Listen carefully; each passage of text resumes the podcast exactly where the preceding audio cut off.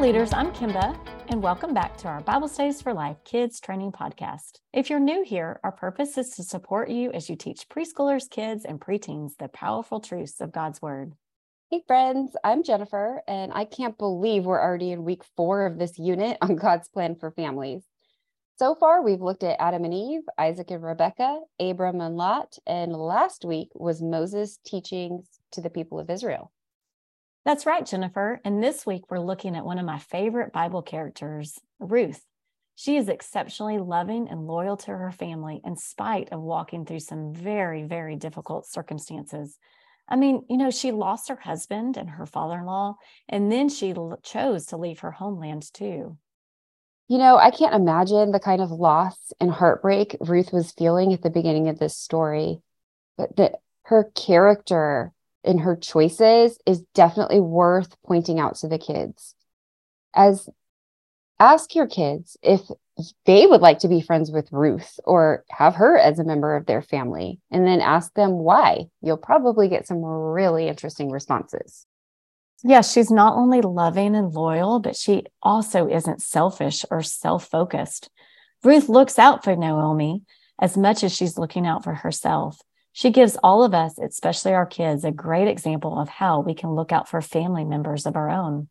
Ruth is just so courageous. I mean, she's willing to take huge risks to her safety by going out and to glean grain from the fields in the middle of the night, going to lay at Boaz's feet. I mean, she listens to Naomi and trusts her guidance. So, talk to the older kids and preteens about Ruth's courage and ask them how they can be courageous in serving their families as well.